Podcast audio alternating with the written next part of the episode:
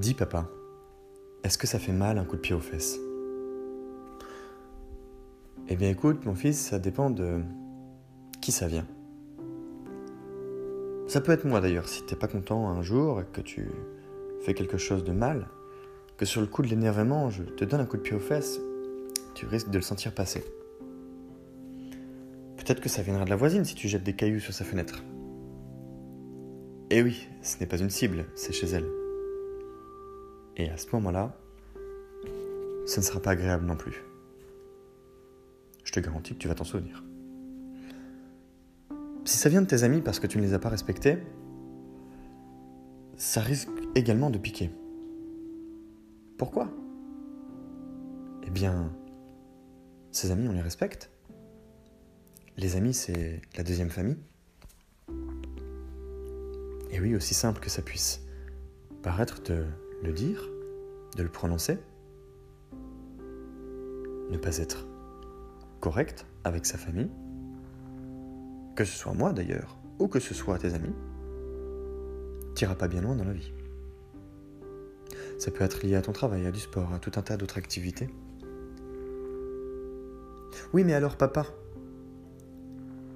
je ne comprends pas. Pourquoi est-ce qu'on dit que c'est vraiment très douloureux de se mettre à coup de pied aux fesses? Ah, mais là, mon fils, quand ça vient de toi,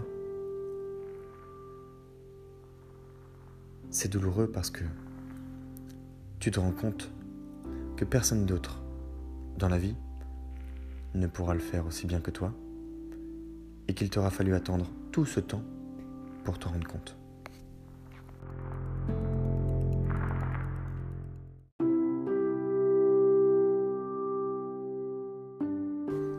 Bonjour, c'est Pierre.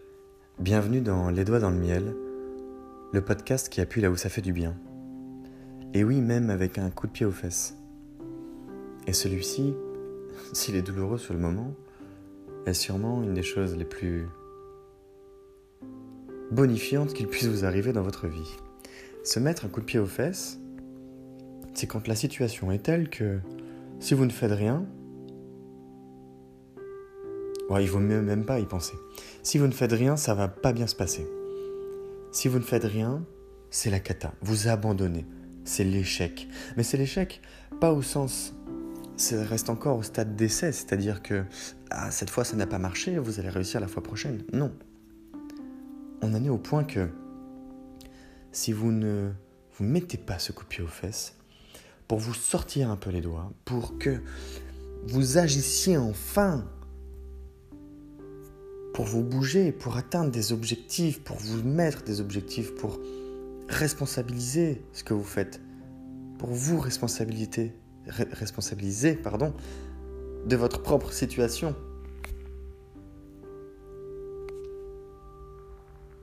Eh bien, c'est douloureux parce que ça demande des efforts.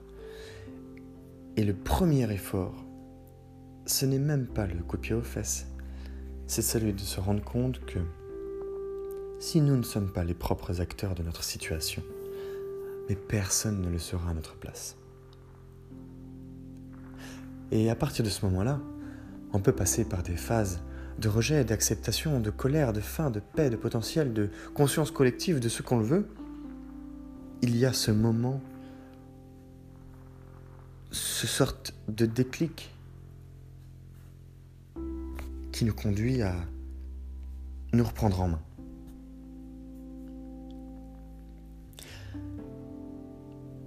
Mais c'est pas encore ça. C'est pas encore fait. C'est une étape. Cependant, c'est une étape qui est une étape pivot. C'est le point de bascule entre une situation de laisser aller, et on en a vu plusieurs dans les derniers podcasts, dans les derniers épisodes, Je repense au rejet social, à la soumission, la perversion, la victimisation, le dénigrement, qui ne sont que des exemples parmi d'autres exemples. Et la situation future désirée.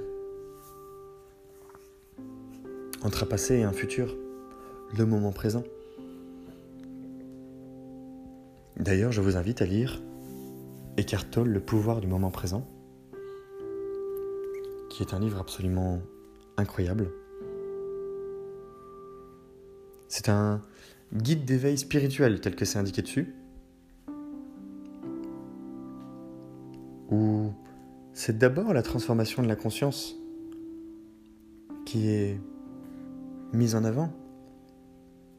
C'est-à-dire qu'il y a des enseignements simples, qui sont profonds, qui font partie des banalités a priori, et c'est ça qui est incroyable, mais qui aident les gens à trouver une forme de paix intérieure et à se sentir plus épanouis dans la vie. Voilà, ça peut métamorphoser une vie par une expérience unique. Ça, c'est la dernière, la dernière ligne du résumé sur le livre.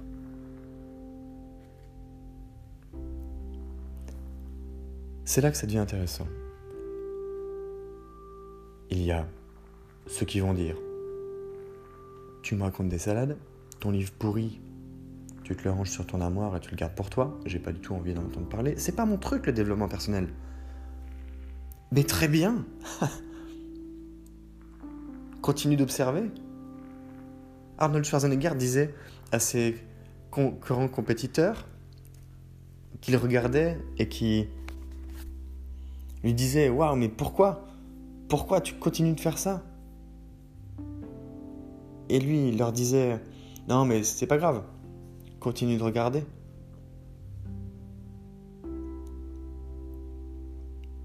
Quand on comprend l'impact de telles paroles qui sont aussi banales que celles de se dire euh, Ouais, prends ton café. Quand vous êtes en train de travailler tous les jours vous êtes en train de travailler le champ sur lequel vous allez pouvoir manger, mais pas demain. Non, demain, vous allez encore travailler le champ.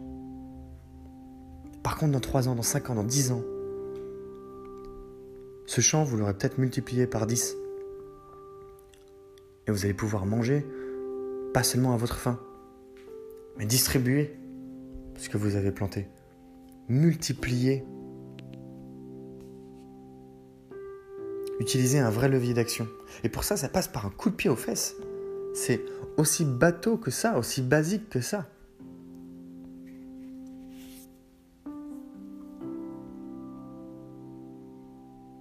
En ce moment, j'ai pu me mettre à The Miracle Morning.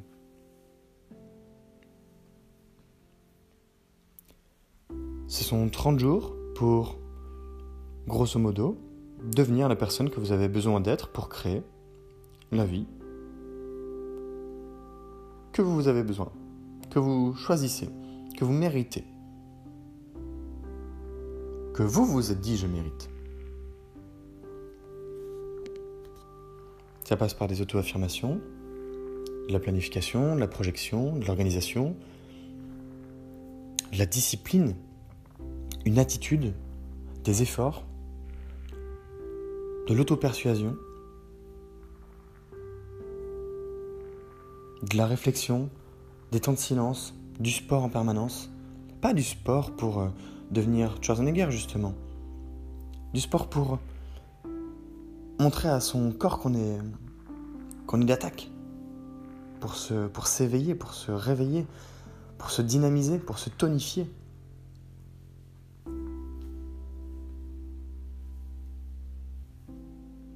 Je n'ai pas commencé il y a très longtemps,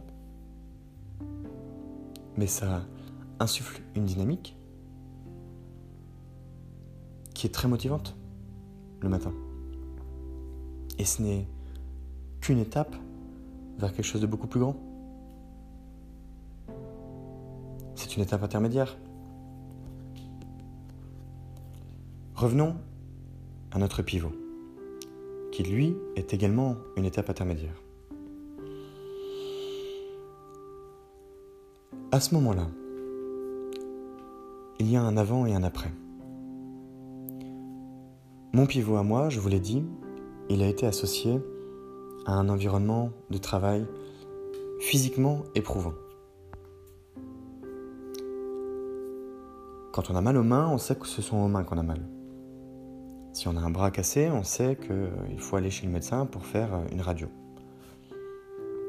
C'est plus compliqué à, bien percevoir, à bien comprendre, à bien assimiler quand il s'agit euh, eh bien d'une dépression par exemple. C'est un peu plus flou, la frontière n'est pas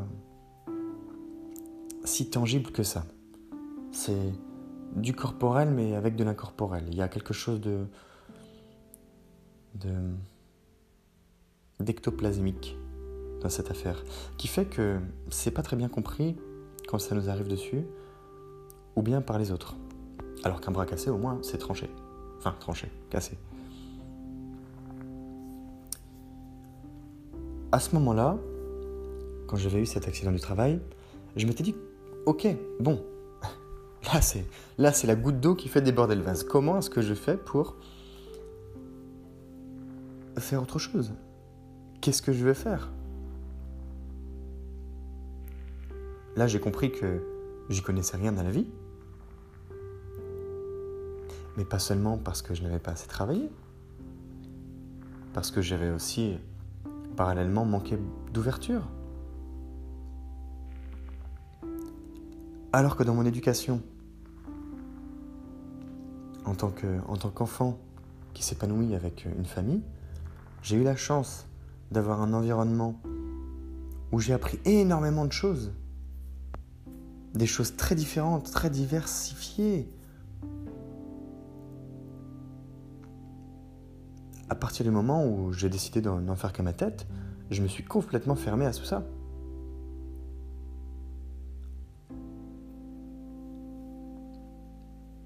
Et là, ça devient difficile pour faire des choix. Parce que si on imagine une carte du monde, eh bien, prenez Brest par exemple. C'est tout au bout de la pointe ouest en France, pour ceux qui ne savent pas, en Bretagne. Eh bien, Brest, ce n'est pas très grand. On va dire que tout le monde peut se connaître. Il y a une grande rue principale et on y croise toujours des gens qu'on a déjà vus quelque part dans un autre lycée, à une autre époque où c'est pas une, ville avec plusieurs millions d'habitants. Il me semble qu'il y a 150 000 personnes et on va dire que les mêmes coins sont fréquentés par les mêmes personnes. Eh bien, je ne savais pas me projeter ailleurs. Je manquais tellement d'ouverture que je m'étais pas dit tiens, tu peux aller explorer le monde. Le monde, ça s'arrêtait à Brest. Le monde, ça s'arrêtait à la Bretagne. Le monde, c'était fermé. C'était pas euh, la carte du monde. C'était la carte de mon monde. Rappelez-vous, au début de cette saison 1, le carré d'or, la liberté, l'évolution, les émotions, le changement et les autres. Eh bien, là, on y est. C'est quasiment une involution. C'est-à-dire, on, fait un retour à un stade avec euh, des acquis nouveaux et on se rend compte des mêmes choses d'une manière avec une perception différente. Je simplifie.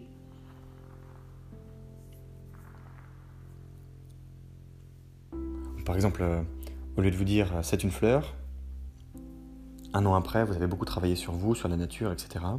Et euh, vous vous dites waouh, c'est une magnifique œuvre de la nature, je peux sentir son énergie, les pétales sont magnifiques, ils sont rayonnants, enfin, vous considérez la chose différemment. C'est plus juste une fleur, pourtant c'est juste une fleur. Bon, petite note spirituelle qui est importante?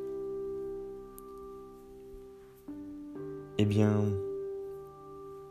à ce moment-là, j'ai commencé à regarder ce qui existe autour du monde du bâtiment. Je me suis dit, ok, je veux sortir de ça. Je veux faire des choses qui sont différentes. J'ai un bon contact avec les gens. Je voudrais pouvoir faire un métier qui touche un peu à tout et où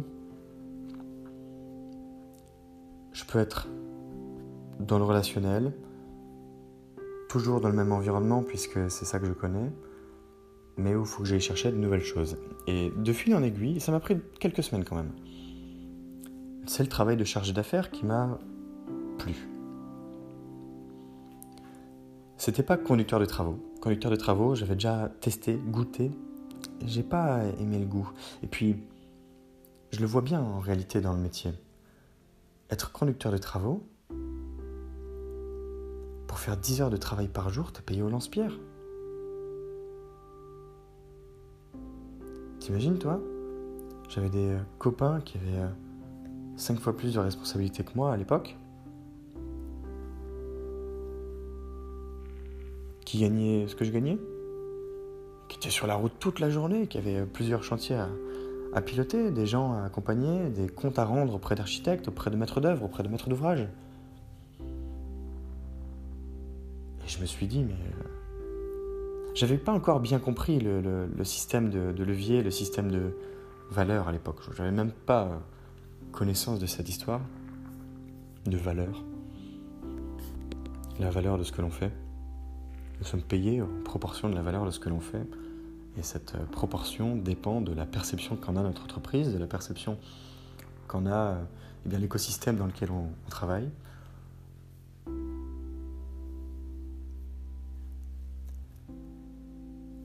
Donc je m'étais dit, je ne veux pas faire ça. En revanche, chargé d'affaires, bon, je voyais que ça avait l'air d'être un peu mieux payé. Il y avait une partie technique. Ok, je connais la partie technique, enfin je connais une partie en tout cas connais une partie de la partie. Et il y a une partie commerciale. Ça me parle. Voilà, c'est tout. Ça me parlait.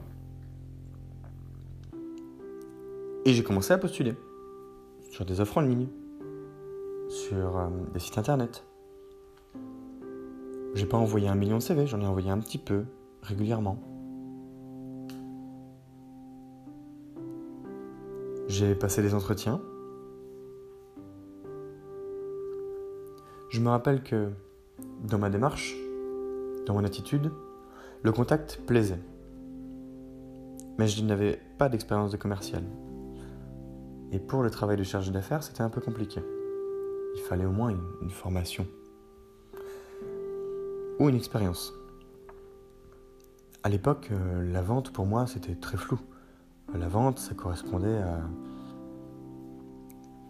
quelqu'un qui est dans une boutique et qui vend des fringues. Euh, c'est exactement ça. Et sans, dénigrement, c'était très flou. C'est quelqu'un qui vend des voitures. Bon, bah t'es là, il y a des clients qui arrivent et tu vends. Enfin, tu vends parce que tu accompagnes, parce qu'il y a quelqu'un qui a, qui a, envie d'acheter ce que tu proposes. Bon, c'est pas toujours comme ça que ça marche. Ça, on le verra plus tard. Toujours est-il que n'ayant pas d'expérience de commercial à l'époque, pour faire charger d'affaires, je me suis dit, ah, je vais trouver d'abord un travail de commercial. Et j'ai postulé sur un, à nouveau sur, sur des annonces en ligne, mais plus orientées commerciales. Et finalement, de fil en aiguille, j'ai trouvé un poste. Et le poste, il n'était pas à Brest, il était à Rennes. Alors là, grande nouveauté. C'était un peu flippant. J'étais toujours en poste. J'allais passer des entretiens du côté de Rennes. Bon, c'était encore en Bretagne. Bon, j'avais déjà vécu à Rennes deux ans. Bon, j'avais quelques copains à Rennes. C'était plutôt sympa. J'ai eu le poste. Je me rappelle encore. Mon ancien boss.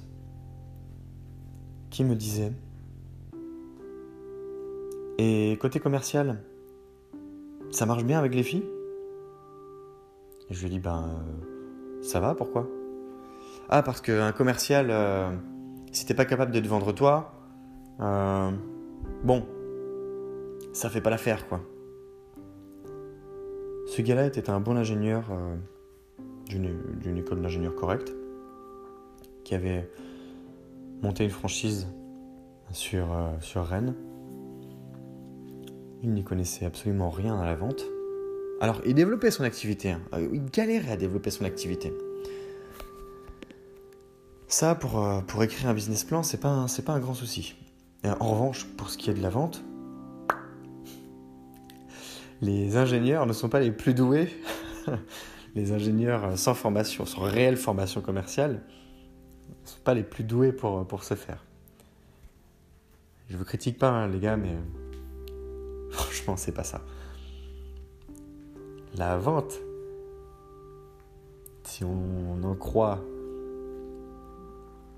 les plus grosses entreprises dans le monde, qui sont dirigées par des ingénieurs, ça a transformé leur vie lorsqu'ils ont compris que c'est une science qui peut être pilotée par la donnée, qui correspond à la fois à des chiffres et aussi à des comportements. Mais bon, je ne vais pas m'épancher là-dessus. Toujours est-il que mon accident du travail avait eu lieu courant du mois de février, si mes souvenirs sont bons. que j'avais repris quelques semaines plus tard. J'avais dû rester six semaines ou deux mois en arrêt. Mes entretiens ont eu lieu les mois qui ont suivi. Et pour l'été, j'avais partagé, et c'était dur, ma volonté de démissionner auprès de mon chef de chantier et auprès du patron de l'entreprise, ainsi qu'auprès du directeur du département, Finistère. Et ça, c'était tout drôle je m'étais donné pour ma dernière semaine, je m'étais donné pour terminer mon travail. Et en réalité, c'était le moment où on partait en vacances, on avait fait une petite soirée pour fêter ça. Et c'était une sorte de passage marqué. Alors il avait fallu plusieurs choses pour en arriver là. La première, c'était de se dire, d'accepter déjà avec soi, parce que c'était, c'était ma première démission, avec mon premier travail, mon premier vrai travail, mon premier CDI, en deux ans. En deux ans de travail. Et il y en aura d'autres qui suivront. il a fallu à ce moment-là accepter que ce n'était pas l'endroit où je voulais être, malgré que les personnes avec qui je travaillais étaient formidables. Et sont encore formidables, je l'espère. Il a fallu faire un travail sur moi pour comprendre d'où je pars, où est-ce que je veux arriver. Pas se projeter sur des années et des années, mais sur, ok, demain je vais être où? Demain je veux faire quoi plutôt? Ça, ça avait marché. Ensuite, être proactif. Commencer par faire des choses qui m'emmènent doucement mais sûrement vers mon lendemain. J'avais un but, changer de métier pour évoluer. J'avais un objectif, devenir technico-commercial les moyens que je me suis donné pour atteindre cet objectif ont été de postuler en ligne sur plusieurs sites internet, sur plusieurs euh, job boards, les plateformes de recrutement en ligne, sur postuler et envoyer des lettres de motivation eh bien, par email, par courrier postal, bien à l'ancienne comme il faut, pour décrocher mes rendez-vous. Et je me suis donné pour mes rendez-vous. Je m'étais préparé je m'étais pas dit à chaque fois que j'avais un entretien, bon, je vais voir. Je m'étais dit, je veux la voir. Même si c'était pas vrai, je veux la voir. Je me donne les moyens d'obtenir ce que je souhaite. Et ce que je souhaite est ce que j'obtiendrai. Je m'étais convaincu des bienfaits que je pouvais apporter à l'entreprise où je postulais. Ça, ça peut aider quand on est dans une période de changement. j'ai dépassé mes peurs en m'autorisant à sortir de ma zone de confort. Et il y a eu un cumul à ce moment-là. C'est toujours quand on a besoin de sortir de sa zone de confort que on fait pas un pas, mais on en fait dix. Et c'est pas évident à maîtriser.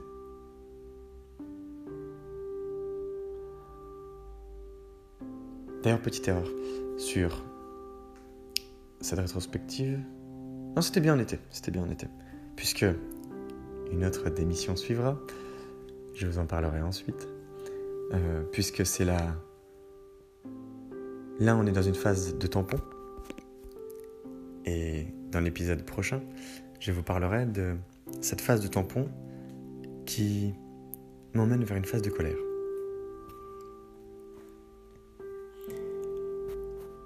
Toujours est-il que ce n'est pas donné à tous d'avoir un déclic. Ce n'est pas donné sur un plateau d'argent. Un déclic en général, ça vient avec quelque chose qui n'est pas très cool. En fait, on a une aversion à la perte qui est deux fois plus importante proportionnellement que celle du gain. Si je vous dis que vous allez gagner 100 euros, vous serez content. Si je vous dis que vous allez perdre 100 euros, vous serez content fois, pas content fois 2. Dans nos choix de vie, ça a des répercussions énormes. Richard Tanner, qui a été prix Nobel d'économie, qui a obtenu le prix Nobel d'économie il y a deux ans et demi, a écrit un livre qui s'appelle Misbehaving, mauvais comportement, où nous sommes en permanence biaisés par nos propres perceptions du monde qui nous entoure et où nous faisons eh bien, de mauvais choix, des choix qui nuisent à notre parcours. Eh bien, dans ces conditions, il faut savoir se remettre en question. Mais c'est pas donné encore une fois parce qu'il faut, il faut s'éduquer, parce qu'il faut sortir de sa zone de confort, parce que franchement, flemme parce que je m'en foutiste, parce que attentisme, parce que à quoi bon Parce que c'est pas mon truc, parce que j'ai pas envie. Bah tant mieux dans ce cas-là. C'est un autre train de vie?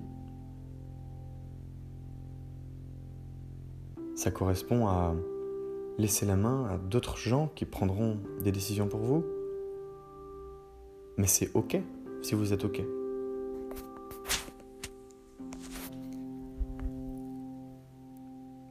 Je reviens à ces déclics qui correspondaient à l'introduction et au podcast de la veille.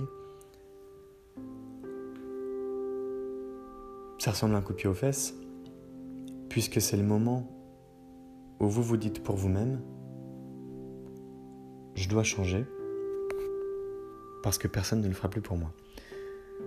La traduction physique, pour moi, avait été d'évoluer d'un travail à un autre. Mais c'était que temporaire. Et dans le prochain épisode, je vous expliquerai précisément en quoi est-ce que ça m'a amené vers une phase de colère. D'une phase relativement bestiale qui est celle de croiser les mondes pour faire face à ces contradictions et de se rendre compte un beau jour que vous faites n'importe quoi, même en faisant comme tout le monde, vous faites n'importe quoi, et c'est bien ça que là que le bas blesse. Pour avoir des résultats qui sortent du lot, il faut faire ce que la masse ne fait pas. Grand sujet. Sujet ambitieux. Nous en parlerons également dans le prochain épisode. Eh bien, vous-même, avez-vous enclenché ce genre de phase à un moment dans votre vie Avez-vous contribué à vous donner un coup de pied aux fesses? Je repense à deux personnes qui m'ont écrit ces derniers jours, que je ne citerai pas puisque ça reste des messages privés. Euh, la première chose, c'est que je suis très content de savoir qu'il y a des personnes qui s'identifient à ce que je peux raconter, puisqu'il y a un mélange de euh, miel, et oui, cet aspect tout lisse, ces choses qui ont l'air d'être euh, dites avec euh, une sorte de flottement pour être bien séant envers chacun. Fuck you. continuez à penser ça, continuez de regarder. Mais je l'entends. Et la deuxième chose, c'est que c'est personnel. Et oui, à un moment, comment est-ce que je pourrais en parler si c'était pas personnel? C'est du vécu. Il n'y a pas un mot que je prononce qui est, qui est du bullshit en l'air et qui est lié à du bachotage. C'est pas du bachotage. C'est l'expérience de vie avec du travail derrière. Je ne sais pas si vous avez vu dans ma story Instagram sur le compte Les Doigts dans le Miel, mais il y a 300 titres de podcasts qui sont affichés sur mon mur et ça m'a pris moins de ça m'a pris 6h30 pour le faire. Je vous mets au défi de le faire de façon construite, cohérente, organisée, structurée, en ce temps-là sans savoir de quoi vous parlez. Faites le même avec vos propres connaissances.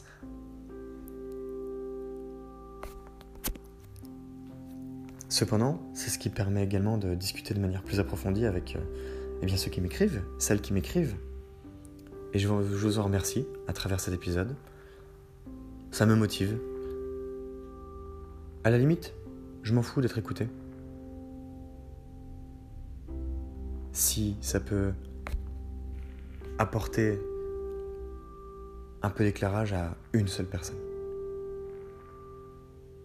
C'est déjà doubler ma capacité d'action par rapport à moi. Et vous-même m'apportez des choses. C'est ça qui est le système gagnant. C'est en ça que c'est rafraîchissant, stimulant et que ça apporte de la reconnaissance, de l'autodétermination, de l'automotivation, puisque c'est de la co-construction. Je vous invite à contribuer par message vocal sur encore. C'est pas grave si c'est court, c'est pas grave si c'est long, faites-le à votre manière. Je vous invite à liker, commenter, partager la page Les Doigts dans le Miel sur Instagram et à suivre, à vous abonner, à cliquer sur la petite cloche pour être notifié. Ou juste à vous abonner, ça passe dans le fil d'actualité de toute façon. C'est Pierre, Les Doigts dans le Miel, le podcast qui appuie là où ça fait du bien. Belle journée